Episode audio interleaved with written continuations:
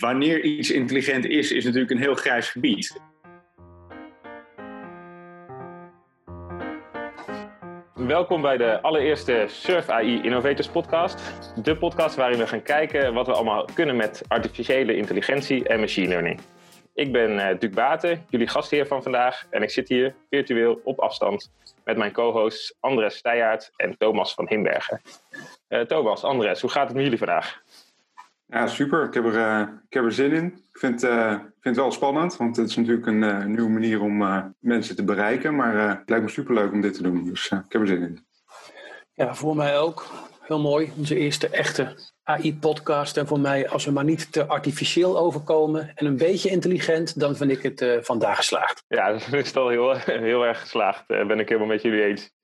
Het idee is dat we deze podcast in een soort van serie gaan opnemen met verschillende gasten, eigenlijk voor onszelf om een beetje te onderzoeken wat AI nou is en wat we daarmee mee moeten.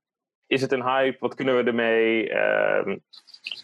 En hoe moeten we daarmee verder? Dus we gaan eigenlijk allemaal gasten als expert uitnodigen om daar dat gesprek mee aan te gaan. Vandaag hebben we te gast Caspar van Leeuwen, High Performance Computing Consultant bij SURF, waarin hij zich onder andere bezighoudt met het toepassen van machine learning op de nationale supercomputer en het geven van workshops over machine learning. Nou, Caspar, welkom. Leuk dat je er bent. Hoe gaat het met jou vandaag? Toch deze podcast in coronatijd?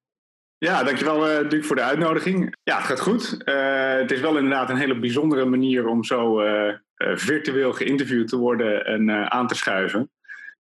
Dus zoals Thomas al zei, ik vind het ook wel spannend in die zin. Maar het is ook wel weer mooi om iedereen te zien die nu een beetje went aan het thuiswerken en ziet dat dat toch ook wel echt een mogelijkheid is. Maar goed, ik denk dat iedereen ook wel weer blij is als we weer fysiek bij elkaar aan tafel kunnen zitten.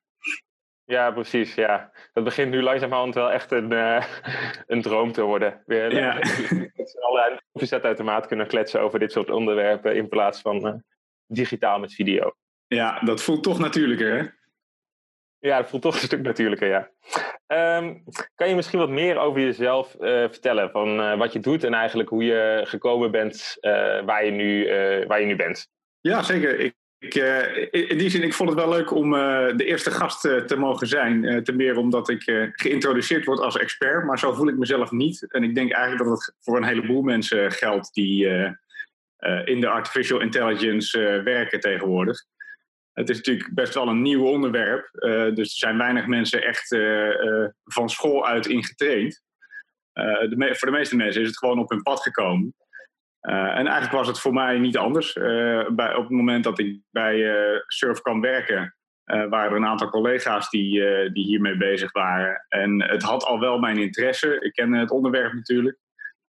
Maar eigenlijk ben ik toen pas echt flink ermee aan de slag gegaan.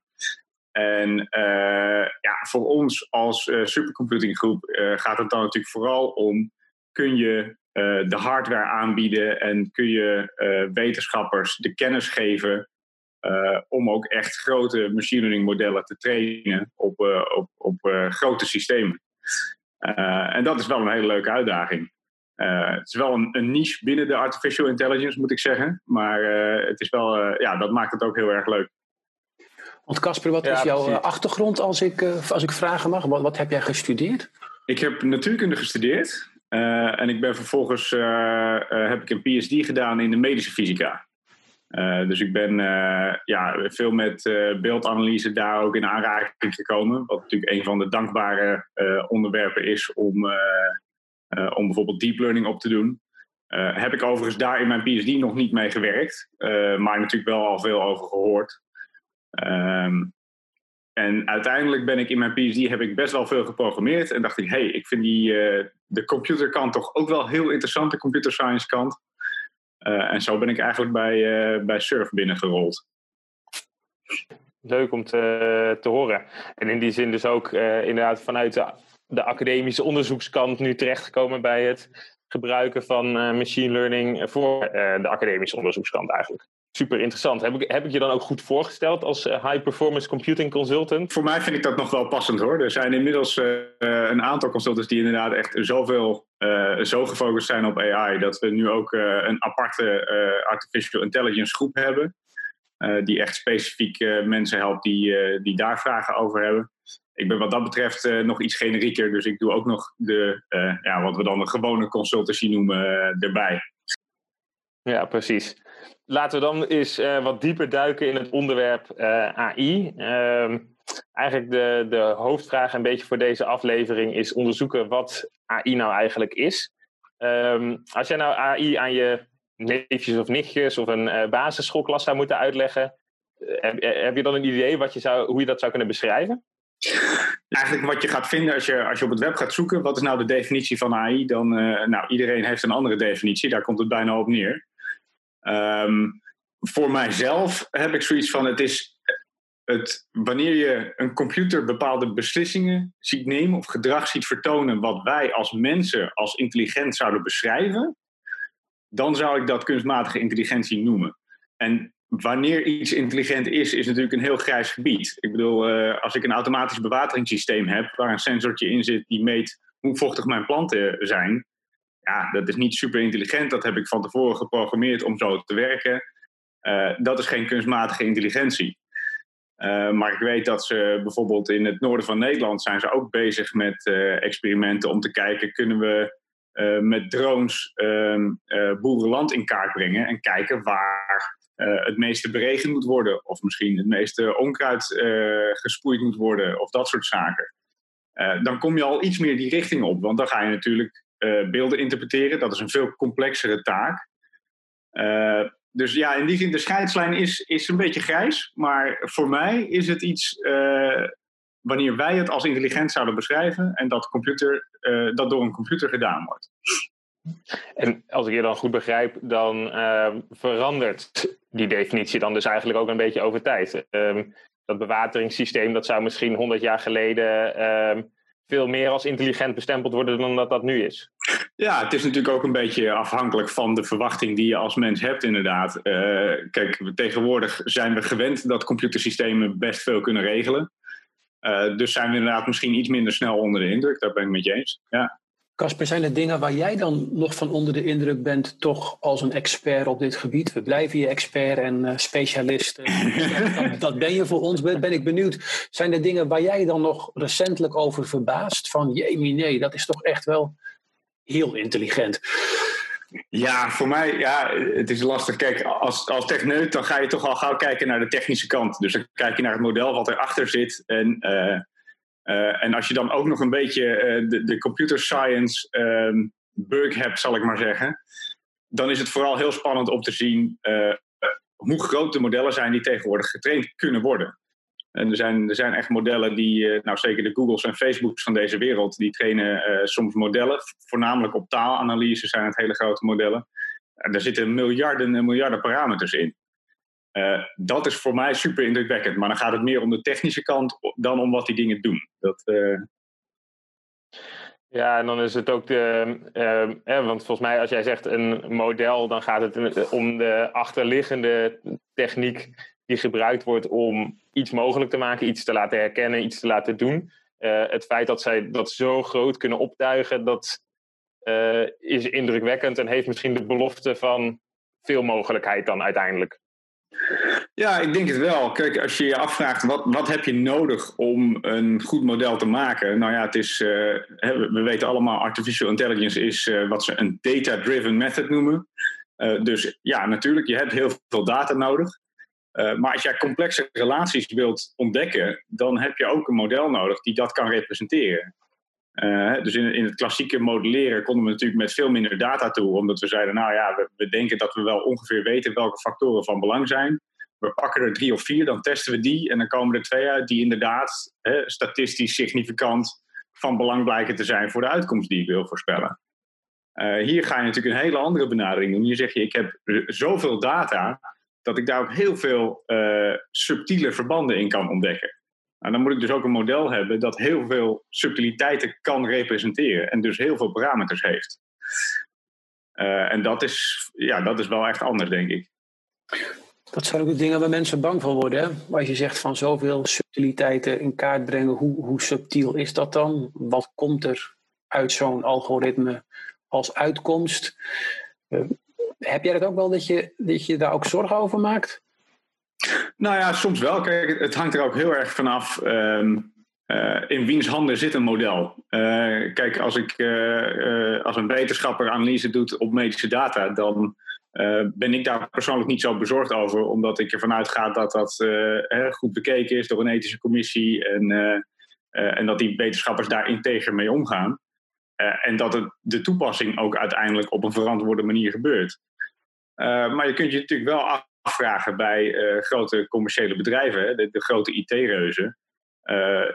Dit geeft ze wel nog meer macht. Het wordt niet voor niets gezien als de nieuwe olie. Nou, we weten wat de oliebedrijven tientallen, honderden jaren geleden gedaan hebben. En hoeveel macht die verzameld hebben. Die waren soms groter en zijn nog steeds soms groter qua economie dan sommige landen. En ik denk dat zoiets vergelijkbaars wel kan gaan gelden voor de artificial intelligence. Dus dat is wel iets waar we ons bewust van moeten zijn. En ook goed over moeten nadenken. Hoe gaan we daarmee om als maatschappij? En hoe zorg je dat niet al die kennis en al die data en daarmee al die macht bij een handjevol partners belandt? Ja, precies, en in die zin, en dat vind ik natuurlijk dan altijd weer een mooie conclusie, is het ook een enorm politiek onderwerp. En er zitten er veel vragen achter die je moet beantwoorden over hoe je de maatschappij wil inrichten. Ja, dat denk ik wel. Kijk, ik denk dat het nog belangrijker wordt om je inderdaad af te vragen van wie is data? Als wij met z'n allen naar het ziekenhuis gaan en daar worden CT-scans gemaakt. En vervolgens is er een leverancier van medische apparatuur die zegt, nou, ik vind dat wel super interessant. En weet je wat, we geven jullie korting op de volgende scanner. Maar dan willen we wel jullie data hebben. Ja, kan dat allemaal zomaar? Oké, uiteindelijk gaat dat misschien de medische kennis vooruit helpen. Dus ja, dat is op een bepaalde manier goed voor ons. Maar ja, we moeten daar wel goed over nadenken. Wat zijn de gevolgen op de lange termijn? Is het dan nog steeds goed voor ons? Of is er dan één partner die al die kennis in huis heeft? Of twee partners die al die kennis in huis hebben? En moeten we daar dan maar van afnemen? Wat ik zelf altijd een mooi voorbeeld vind van deze manier van denken. Ik weet niet of jij daar bekend mee bent, Caspar. Maar de stad Barcelona, die heeft ooit met haar CTO, Francesca Brio, geloof ik, uit mijn hoofd een nieuwe manier van die data verzamelen bedacht, waarin ze gaan voor data sovereignty. Dus dat data die bijvoorbeeld met IoT-devices in de stad is opgenomen, mm-hmm. die is ook eigendom van de bevolking van de stad en wordt op die manier ook gedeeld. Dat is natuurlijk niet per se hele private data, want het gaat dan meer over CO2 of fijnstof of dat soort dingen. Maar de bedrijven die sensors hebben geplaatst, hebben dus niet alleen macht over die datasets die er dan vandaan komen. Ja. Ik vind dat altijd wel inspirerend. Ja, dat is wel een interessante, want daar krijg je een beetje de discussie over privacy bij, inderdaad. In hoeverre kun je dat doen? Aan de andere kant kan juist het vrijgeven in jouw voorbeeld ook helpen om te zorgen dat het niet iemands bezit wordt. Hè? Ik bedoel, precies. Misschien is het wel beter als het iedereens bezit is dan wanneer het in het bezit is van één commerciële partij. Vanuit een privacy-oogpunt ook. Zou kunnen, ja. Nee, dat is zeker waar. En dat zal ook enorm van de soort data afhangen. Verschil zit daar wel in tussen medische data en dat is natuurlijk behoorlijk privé. In ieder geval, je bent er wel herkenbaar op, voor zover ik begrepen heb. Maar dat is zeker lastig, ja.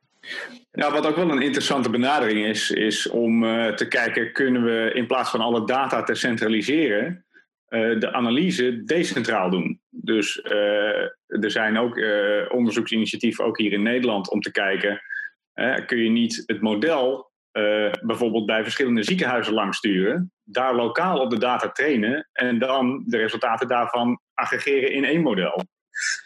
Dan hoef je natuurlijk die data niet op één centrale plek op te slaan. Nou, dan heb je ook niet een single point of failure. Hè? Dat is altijd kwetsbaar. Zelfs al vertrouw je de partij die dat beheert, dan kan dat kwetsbaar zijn.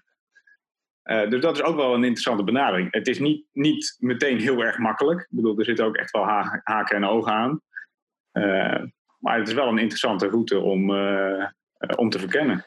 Kasper, hoe zit dat dan met de tools die je nodig hebt? Hè? Want we hebben een discussie over de data en wat doen we daarmee in de data sharing economy en de soevereiniteit daarvan. Maar als we, zoals jij ook eerder zei, dan toch weer bij die techreuzen moeten zijn om hun tools te gebruiken. Hoe zou dat praktisch kunnen? Ja, dat is een goede vraag. Dus, inderdaad, die techreuzen die bieden ook een heleboel tools aan. Hè? Als je... ik weet niet of je wel eens met Jupyter notebooks gewerkt hebt. Dat is dan zo'n makkelijke programmeeromgeving. Je kan gewoon naar een website toe. Je hebt alleen maar een browser nodig. En daar kun je eigenlijk Python code in draaien. Dat soort dingen wordt allemaal door de techreuzen gratis aangeboden. Daar kun je ook van afvragen. God, wil ik dat niet liever lokaal doen? Hè? Mijn data gaat misschien wel daar naartoe. Wat zijn eigenlijk de voorwaarden die daaraan vasthangen. En geeft dat ze inderdaad nog meer macht. Nou, dat kan wel, maar ik denk ook wel dat er genoeg alternatieven zijn. Ik denk dat een van de vragen die mensen vaak hebben is: hoe kan het nou dat AI nu ineens zo'n booming business is? Ik denk dat dat ook samenhangt met de ontwikkeling in computertechnologie. Het feit dat we tegenwoordig steeds sterkere grafische kaarten hebben en dat die heel erg geschikt bleken te zijn om machine learning modellen op te trainen. Dus als je tegenwoordig een behoorlijke laptop of een desktop koopt, ja, dan kun je thuis ook al behoorlijk wat. Natuurlijk niet hetzelfde dan wanneer je een enorm computersysteem tot je beschikking hebt, maar al wel een heleboel. Niet iedereen heeft een supercomputer in zijn achtertuin. Niet iedereen heeft een supercomputer. Nee, dat is een luxe die wij dan hebben. Maar goed, in die zin, hè, ook dat... we hebben daar natuurlijk gewoon toegangsmechanismen voor. In ieder geval voor wetenschappers. Het is niet voor Jan en alleman toegankelijk. Maar goed, voor wetenschappers die daar serieus onderzoek mee willen doen. Die kunnen dit soort hardware ook gebruiken. En jij komt zelf ook uit het onderzoek, Caspar, gaf je aan. Mm-hmm. Hoe snel is die ontwikkeling gegaan voor jouw gevoel naar single of gewoon een model en op je laptop werken en nu kijken naar grotere systemen om je model te draaien? Dat... Ja, ik denk heel snel. Ik denk als je kijkt naar toen ik mijn PhD begon, dat is nu een jaar of 7, 8 geleden. Toen begon het een heel klein beetje. Dan kwam je af en toe op een conferentie en dan was er één iemand die vertelde over medische beeldanalyse met dit soort tools. En de rest dacht, waar heb je het over? Ik denk in die zin dat het medische veld was daar ook niet de eerste mee. Hè. Ik denk dat de mensen die daar het eerste ingesprongen zijn, dat zijn toch de mensen die een wat meer wiskundige /beta science achtergrond hebben. Dus ik denk wiskunde, natuurkunde, scheikunde, dat zijn de eerste mensen die dat denk ik oppikken. Maar in die paar jaar van mijn PhD zag ik het op congressen echt veranderen. Op een gegeven moment aan het eind waren er gewoon dedicated tracks over dit onderwerp. Dus dat is heel snel gegaan. Eigenlijk je tweede vraag, hè, zie je nou ook een verandering in hoeveel mensen grotere systemen gebruiken? Dat valt eigenlijk nog wel mee. Als we die cursussen geven bij universiteiten, hè, als we echt aan Artificial Intelligence studenten een cursus geven over hoe doe ik nou machine learning op een groot systeem als dat van ons, dan is dat voor sommige mensen ook echt nog wel een eye-opener van hey, dat kan blijkbaar. Heel veel mensen denken binnen het doosje van hun eigen mogelijkheden en dat is vaak ik zet een zware desktop onder mijn bureau met 4 videokaarten erin en daar kun je al heel veel mee. En dan gaan mensen gewoon zorgen dat hun model daar binnen past. Dus je kijkt ook een beetje binnen de mogelijkheden die je hebt. Maar als je realiseert dat je ook dit soort systemen kunt gebruiken, dan krijg je ook andere mogelijkheden. Ja, precies. En eigenlijk ook nog een vraag, iets wat je eerder zei, en heeft hier wel een beetje mee te maken. Hoe belangrijk is domain knowledge? Want je zei van, nu bouwen we een heel groot model en we halen al die subtiliteiten eruit. En vroeger was het, je had kennis van bijvoorbeeld de biologie en je wist wat je als variabele moet meenemen in je model. Moeten we straks allemaal data scientists worden en alleen maar daarop richten? Of is de domain knowledge ook nog wel belangrijk? Ja, dat is een hele leuke. Ik denk dat het nog steeds heel erg belangrijk is. We hebben wel mensen die naar ons toe komen... Nou, ik heb één keer een gesprek gehad met dat was een commercieel bedrijf. En die zeggen dan, ja, we hebben hier een bak met data. Wat kan ik echt mee? Dat is een vraag die je als data scientist, tenminste, ik kan hem niet beantwoorden. Misschien andere data scientists wel, maar ik kan daar heel weinig mee. Omdat ik niet weet wat voor problemen jij überhaupt hebt in je veld. Hè? Wat is relevante kennis om überhaupt te hebben? Wat zijn de type beslissingen waar je graag geholpen mee wilt worden? Maar ook, wat zijn de verbanden waarvan je al weet dat ze in je data zitten? Want dat kan echt wel uitmaken voor wat voor model, wat voor achterliggend model je uiteindelijk kiest. Natuurlijk is het zo dat met deep learning dat we eigenlijk met zoveel vrijheidsgraden spelen. Hè, dat er heel veel getraind kan worden.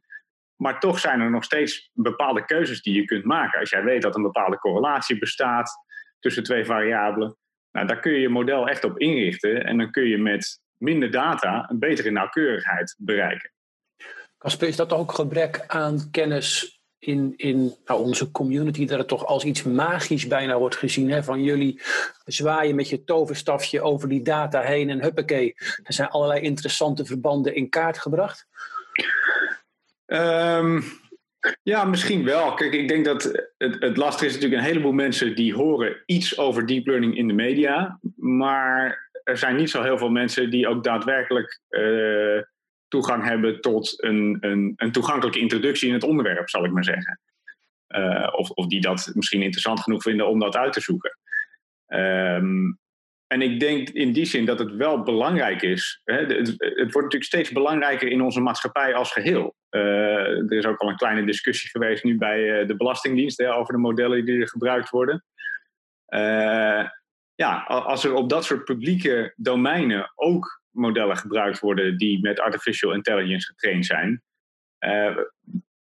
dan wordt het wel belangrijk dat we ons als maatschappij ook, dat we ook begrijpen waar we het over hebben. En dat gaat dan om het individu, het gaat ook om de politicus die natuurlijk daar een beslissing over moet nemen. Dus ik denk dat het wel steeds belangrijker wordt dat we daar allemaal een zekere basiskennis en begrip over hebben. Ja. Ja, wat ik een beetje haal uit wat je zegt, Caspar, is ook als al die mogelijkheden zoals deep learning en de kennis daarover niet direct toegankelijk is voor het wijde publiek, dan wordt het natuurlijk ook heel lastig om dat op een maatschappelijke manier op te pakken. De macht in die zin van de dataoliebedrijven van deze tijd is misschien niet alleen beperkt tot de data hebben, maar ook gewoon überhaupt de mogelijkheid om zo'n model te trainen qua kennis en infrastructuur. Ja, zeker. Ja. Ja, dat lijkt me ook wat dat betreft ook wel lastig. Ik denk dat het mooi dat we natuurlijk als onderzoeksveld in Nederland die mogelijkheden hebben en ook steeds verder ontwikkelen. Maar maatschappelijk gezien is dat nog wel lastig, ja. Ja, ik denk in die zin dat we ook een soort verantwoordelijkheid hebben om als artificial intelligence community om te zorgen dat die kennis ook breed gedeeld wordt. Ik denk dat dat vanuit het maatschappelijk belang wel dat goed zou zijn. Dus laten we het vooral allemaal over hebben op onze verjaardagen. En als je het op een verjaardag moet uitleggen, doe het vooral. Een andere bekende van mij, misschien komt hij nog wel eens een keer langs in de podcast, geen idee. Die zegt dan eigenlijk, we moeten zo praten over AI moet zo normaal worden als praten over het weer. En dan bedoelt hij dan inderdaad mee, het moet in ieder geval een toegankelijk gespreksonderwerp zijn, want alleen dan kunnen we er allemaal een mening over vormen en erover in dialoog gaan met z'n allen. Ja, zeker. Ik zit te denken, het is eigenlijk je hebt een klein beetje hetzelfde met de traditionele wetenschap. Als ik even denk aan gesprekken die ik bijvoorbeeld met mijn familie heb of zo, hè, zeker in deze coronatijd. Nou, er komen natuurlijk allerlei wetenschappelijke onderzoeken ook in het nieuws naar buiten. En als je dan kijkt, hoe wordt dat geïnterpreteerd door iemand die niet zelf in de wetenschap zit? Een goed voorbeeld is dat een wetenschapper zal misschien zeggen, we hebben geen bewijs dat factor A invloed heeft op uitkomst B. Maar goed, als je, voor de goede luisteraar betekent dat er is ook geen bewijs dat het niet zo is. Maar een leek die niet daar, die niet in die wereld zit, die zal dat misschien niet op die manier horen. Die denkt, er is geen relatie tussen A en B. En dat is dus een beetje die achtergrondkennis. Hè? Als je begrijpt hoe die methodiek werkt, dan kun je ook die uitkomsten beter interpreteren. Als iemand daar iets over vertelt, dan is het, als je niet weet wat erachter zit aan methoden, als je daar niet enige basiskennis over hebt, dan is het moeilijk om dat op waarde te schatten en om goed te horen wat er nou eigenlijk gezegd wordt. En ik denk dat dat voor artificial intelligence ook geldt. Dan is AI een beetje als seks misschien. Hè? Iedereen heeft er beelden bij. Er zijn ook allerlei beelden online beschikbaar. Maar je zal toch opgevoed moeten worden om daar een volwassen beeld bij te krijgen uiteindelijk. Maar daar zijn we nog met z'n allen niet. Nee, ik denk dat je daar wel gelijk in hebt. Ja. Dus er is er voor ons werk te doen als opvoeder. Misschien op de middelbare scholen doen we seksuele voorlichting. Ja, en, misschien moeten we ook wel voorlichting over AI doen. Doe maar een stukje basiskennis. We hebben ook, in mijn tijd waren er ook een soort basisvaardigheden op het gebied van ICT die je dan maar moest kunnen. Dat deden we ook daar, weet je wel. En ik kan me voorstellen dat er tegenwoordig steeds meer scholen zijn die op zijn minst een beetje programmeerles geven, hè, op een basisniveau. Dan heb je in ieder geval enig beeld bij hoe werkt überhaupt een computerprogramma. Dat betekent niet meteen dat je zelf een applicatie kunt schrijven waar een virtuele meeting zoals deze kunt doen. Dat hoeft ook niet. Maar je hebt wel een beeld bij wat zit erachter. En in die beelden, Casper, wat is voor jou de mooiste case waar je aan hebt gewerkt? Dat is een goeie. Nou ja, wat ik heel erg leuk vond om aan te werken, en dat is ook een beetje, het heeft een mooie wow-factor, is het genereren van beelden. Dus je kunt een deep learning algoritme gebruiken om eigenlijk foto's of plaatjes te genereren. En wat je dan doet, is je pakt een hele grote dataset met plaatjes. Er is een bekend voorbeeld, is dat heet de CelebA dataset. Dat is een dataset met foto's van Amerikaanse celebrities. En die kun je met zo'n deep learning algoritme... dat algoritme gaat daarnaar kijken. Die leert eigenlijk te herkennen wat zit hierin. En het model bestaat uit twee delen. Het bestaat uit een deel wat probeert te onderscheiden. Is dit een echt plaatje of is dit een gegenereerd plaatje? En het bestaat uit een generator die plaatjes probeert te genereren. En die twee die gaan een spel tegen elkaar spelen. En die maken elkaar daardoor steeds beter. Op het moment dat die generator steeds realistischere plaatjes maakt, krijgt die discriminator, die het uit elkaar moet peuteren, die krijgt het steeds moeilijker. Maar tegelijkertijd leert hij ook. En daardoor wordt hij steeds beter in het onderscheiden. Wat er weer voor zorgt dat die generator beter moet worden om hem voor de gek te houden. Nou, dat spel, dat kun je eigenlijk gewoon in de computer laten gebeuren. En daarmee kun je echt hele realistische plaatjes maken die voor mensen niet of nauwelijks meer te onderscheiden zijn. Het is ook bijvoorbeeld gedaan op foto's van natuur en dat soort zaken. Dus ik heb één keer een voorbeeld gepakt uit een paper wat ook zo'n generatief model getraind had met 4 vlinders. En als je het publiek vraagt, nou, welke is de echte en welke zijn nep, dan hebben ze echt geen idee. Daar komt echt een compleet random antwoord uit. En als je het hebt over waar ben je nou van onder de indruk, nou, dat is nog wel iets waar ik echt onder de indruk ben van het resultaat. Dat je gewoon... Ja, dat voor ons mensen niet meer uit elkaar te peuteren is. Niet meer van echt te onderscheiden. Zijn dit die generative adversarial networks waarover wordt gesproken in de AI-wereld? Dat klopt, ja. Dat zijn inderdaad generative adversarial networks. Er zijn ook andere type generatieve netwerken. De variational autoencoder is er één van. Die kun je ook op een generatieve manier gebruiken. Het hangt een beetje af van wat je wilt genereren, welk van die architecturen het beste is. En dit is toch hetzelfde ook wat vind ik namelijk zelf echt een fenomenale website. This person does not exist.com of .org, ik weet even niet uit mijn hoofd, zit. Of ik weet niet of dat bij jou bekend is hoor, maar... Ongetwijfeld. Nee, dit zal ongetwijfeld inderdaad daarachter zitten, zo'n soort model. Ik zit te denken, wat nog wel even leuk is om te vertellen, want die 2D-plaatjes, dat is dan wat we uit de literatuur ook gewoon kennen. Misschien nog wel even leuk om te vertellen wat wij er dan mee gedaan hebben. Dit was namelijk een project waarbij we naar medische beeldvorming hebben gekeken. En die is natuurlijk vaak driedimensionaal. Daar kun je in principe hetzelfde mee doen. Dat kun je ook genereren. Maar omdat het driedimensionaal is het veel meer data en heb je ook een veel complexer achterliggend model nodig. En dat vereist dus een stuk meer rekenkracht. En dat is dan typisch een mooi voorbeeld om te zien van... kijk, die tweedimensionale plaatjes, dat lukt mooi op je eigen systeem. Hè? Dat kun je op je eigen systeem ook leren als je een flinke computer onder je bureau zet. Wil je dit nou driedimensionaal doen... ja, dan heb je echt wel een super- of clustercomputer nodig om dat te kunnen trainen. En dat was wel een hele interessante uitdaging. Dat zijn dan ook wetenschappers die uit de medische wereld komen. Die misschien wel al de machine learning kennis in huis hebben, maar niet de hardware. Of misschien ook met de machine learning kennis geholpen moeten worden. En dat maakt het wel een hele mooie samenwerking. Caspar, over hoeveel data hebben we het? Want je zegt, je hebt een supercomputer nodig. Kun je daar een beeld bij geven? Ja, het gaat dan in dit geval voornamelijk om hoe groot is één sample. Hè? Kijk, één plaatje, als je dat in het computergeheugen hebt, is misschien 10 MB of zoiets. Maar als jij een CT-scan in het computergeheugen moet houden, dan heb je het misschien over honderden MB's of 1 gigabyte.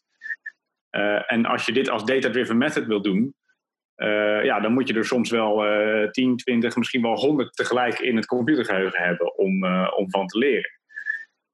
En dat is eigenlijk dan de uitdaging die op een normaal systeem niet meer lukt. En dit is dan technisch ook heel indrukwekkend dat dit mogelijk is. En wat proberen die onderzoekers daar dan mee te bereiken met het 3D genereren van lichaamsdelen? Of gaat het om veranderen? Dat is een goede vraag. Het is eigenlijk een eerste stap. Het uiteindelijke doel is vrij specifiek. Dit zijn onderzoekers uit de radiotherapie. En in de radiotherapie is het zo dat je aan het begin van de behandeling maak je 1 CT-scan. Daar maak je een plan op. En dat is hoe de patiënt uiteindelijk bestraald gaat worden. Maar zo'n patiënt die verandert natuurlijk gedurende de tijd. En zo'n behandeling, die bestralingsbehandeling, je krijgt heel veel dagen een klein beetje dood. Dus je komt vaak 25 of 30 keer terug. En dat hele traject duurt dus ruim een maand, misschien wel 2 maanden. Nou, aan het eind van die 2 maanden kan het best zijn dat de anatomie van die patiënt veranderd is. Nou, dan kun je 2 dingen doen. Of je maakt een nieuwe CT-scan en een nieuw plan. Maar als je iets van die verandering kunt voorspellen, dan is het eigenlijk makkelijker. Want dan kun je in je oorspronkelijke plan kun je daar al rekening mee houden. En bijvoorbeeld ook het feit dat het kan echt van dag tot dag verschillen. Hè? Als jij net heel veel gedronken hebt of je bent net naar de wc geweest. Ja, als jij in het gebied van je blaas bestraald moet worden, dan maakt dat wel een hoop uit. Zo'n generatief model zou gebruikt kunnen worden om van tevoren op basis van die ene patiënt-CT die je dan hebt, een aantal andere patiënt-CT's te genereren met variaties in bijvoorbeeld de blaasvulling. Dan kun je dus plannen op al die gegenereerde scans maken en dan kun je op de dag dat die patiënt binnenkomt, kun je het juiste plan uit de kast trekken. Ah, ja, precies. Oh, dat is wel interessant, ja. En dan is dit denk ik ook typisch een voorbeeld van, dit is nog zwaar onderzoeksgericht. Zodra dit wat makkelijker gedraaid kan worden, dat model getraind is, dan kan dat ineens stappen gaan maken in de toepasbaarheid, om het zo maar te zeggen. Ja, in die zin, kijk, er zijn natuurlijk een heleboel toepassingen ook te verzinnen. Ik denk dat hoe meer je hiermee bezig gaat, en zeker wetenschappers onderling, die misschien niet zo bekend zijn met artificial intelligence, maar als die zien wat er mogelijk is, dan denken ze misschien, hier zou het ook nuttig voor zijn. Want je kunt ook nadenken over, kun je dit gebruiken om bijvoorbeeld patiëntdata in zekere mate te anonimiseren. Dat is nog niet helemaal triviaal, maar precies wat jij met de website had, this person does not exist. Oké, als het niet bestaat, nou kan ik dat plaatje dan misschien gewoon overal publiekelijk gebruiken. Want ja, ik ga niet zomaar een foto van jou in een presentatie stoppen als ik een foto van een mens nodig heb. Maar van een gegenereerde mens, ja, daar zitten niet echt privacybezwaren aan. Nee, precies. Dat is een mooi voorbeeld. Toevallig laatst een gesprek over gehad met inderdaad het simuleren van studentendata. Of dat dan mogelijk zou kunnen zijn. Dus dat is een beetje in diezelfde lijn, denk ik. Er zitten nog wel wat haken en ogen aan in die zin dat een generatief model kan theoretisch één van de samples teruggeven die er ooit is ingestopt. Dus dan krijg je dus een echte patiënt terug en heb je wel weer een probleem. Je weet niet dat het een echte patiënt is, maar ja, of dat het er zo erg op lijkt. Hè? Ik bedoel, wat als ik inderdaad foto's ga genereren en ik genereer een foto die zo erg op die van jou lijkt, misschien met iets korter haar, maar ja, wij vinden het dan nog steeds dat het jouw hoofd is. Ja, precies. Terwijl het eigenlijk compleet gegenereerd is. Precies. Ja. Dan is het wel gegenereerd, maar we vinden nog steeds dat jij het bent. En dus ja, zou het waarschijnlijk nog steeds een inbreuk van jouw privacy zijn. Dus het is nog niet helemaal triviaal, maar er zijn wel, ja, je kan er wel over nadenken en er zijn wel mogelijkheden in die richting. We hadden het toen net al een beetje over de noodzaak om een soort van AI-seksuele voorlichting te gaan doen. Als we nu mensen luisteren naar deze eerste keer dat we deze podcast doen, die nog niet, die eigenlijk hun eerste tenen in het water van de AI dippen, om het zo maar te zeggen. Heb je dan tips of adviezen voor de luisteraar van, nou goed, daar zou je eens in kunnen beginnen te verdiepen, of dat zou je eens om te beginnen kunnen bekijken, om een idee te krijgen van hoe je je mening kan vormen over dit onderwerp? Oef, ja, dat vind ik altijd een lastige, want het goede nieuws is, er zijn ontzettend veel bronnen op internet, heel veel tutorials die je kunt volgen en dat maakt het tegelijkertijd ook lastig, want dan krijg je de vraag, ja, maar wat is nou een goede en wat is nou niet een goede? Ik zou niet zo 1, 2, 3 een voorbeeld hebben van wat is nou een goede, maar als je iets meer... Kijk, AI is natuurlijk een breed veld, hè? Maar als je iets meer van deep learning specifiek wilt weten, dus deep learning is één van de technieken uit de AI toolbox, zal ik maar zeggen. Het klassieke voorbeeld is altijd om een deep learning model te trainen op MNIST. MNIST is een dataset met handgeschreven cijfers en het doel is dan om die handgeschreven cijfers automatisch te labelen. De toepassingen zijn natuurlijk ook vrij triviaal. Hè? Als jij post moet verspreiden, dan is het best handig dat je automatisch het adres kunt uitlezen. Dus dat soort datasets die zijn gewoon publiek toegankelijk. Je kunt natuurlijk bij de grote techreuzen ook inderdaad met zo'n Jupyter notebook en een gemiddelde tutorial die zal inderdaad in een Jupyter notebook zijn. Kun je dat gewoon doorlopen en zien wat er gebeurt. Waar kun je mee spelen? Wat kun je nou aanpassen aan zo'n netwerk? Wat heeft dat voor effect? Hoeveel data heb ik nou nodig om iets te trainen? Voor mij is het altijd het beste leer je door het gewoon echt zelf te doen en op een simpele case een keer te testen.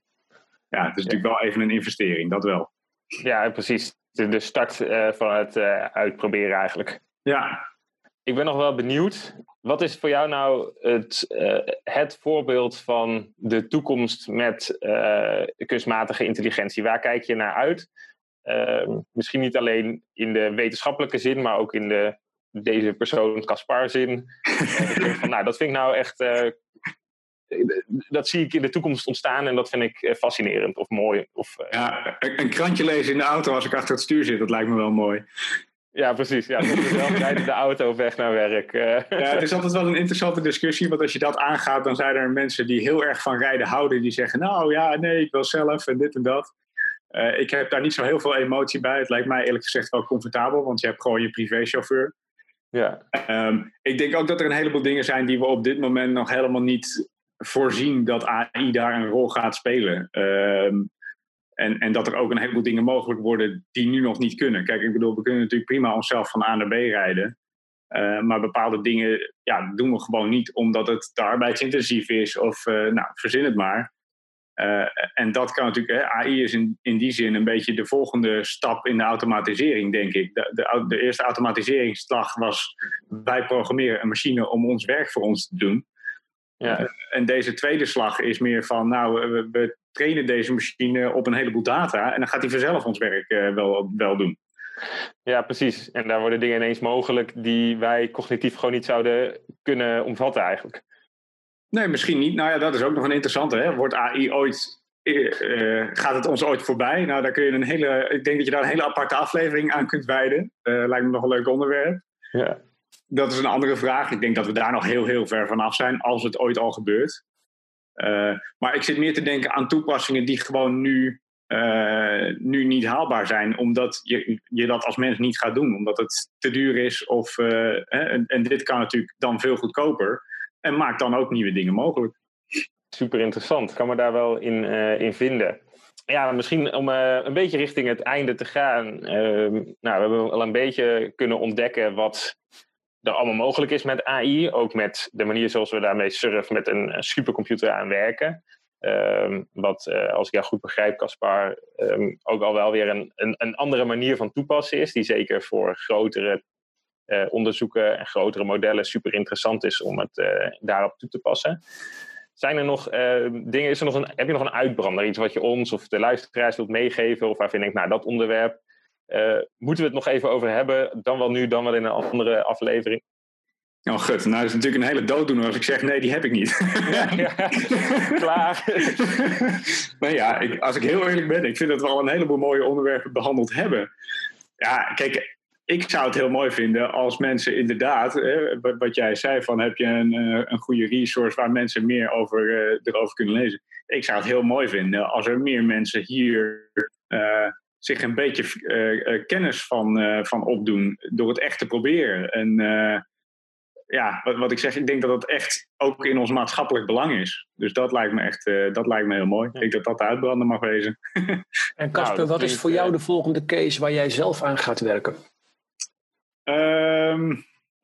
We zijn eigenlijk nog steeds bezig met dat medische project. Dus dat is nog voorlopig niet afgerond. En we gaan eigenlijk nog meer een beetje de computer science kant op om te kijken hoe we dat nog beter kunnen optimaliseren op nog grotere schaal en nog meer data er doorheen.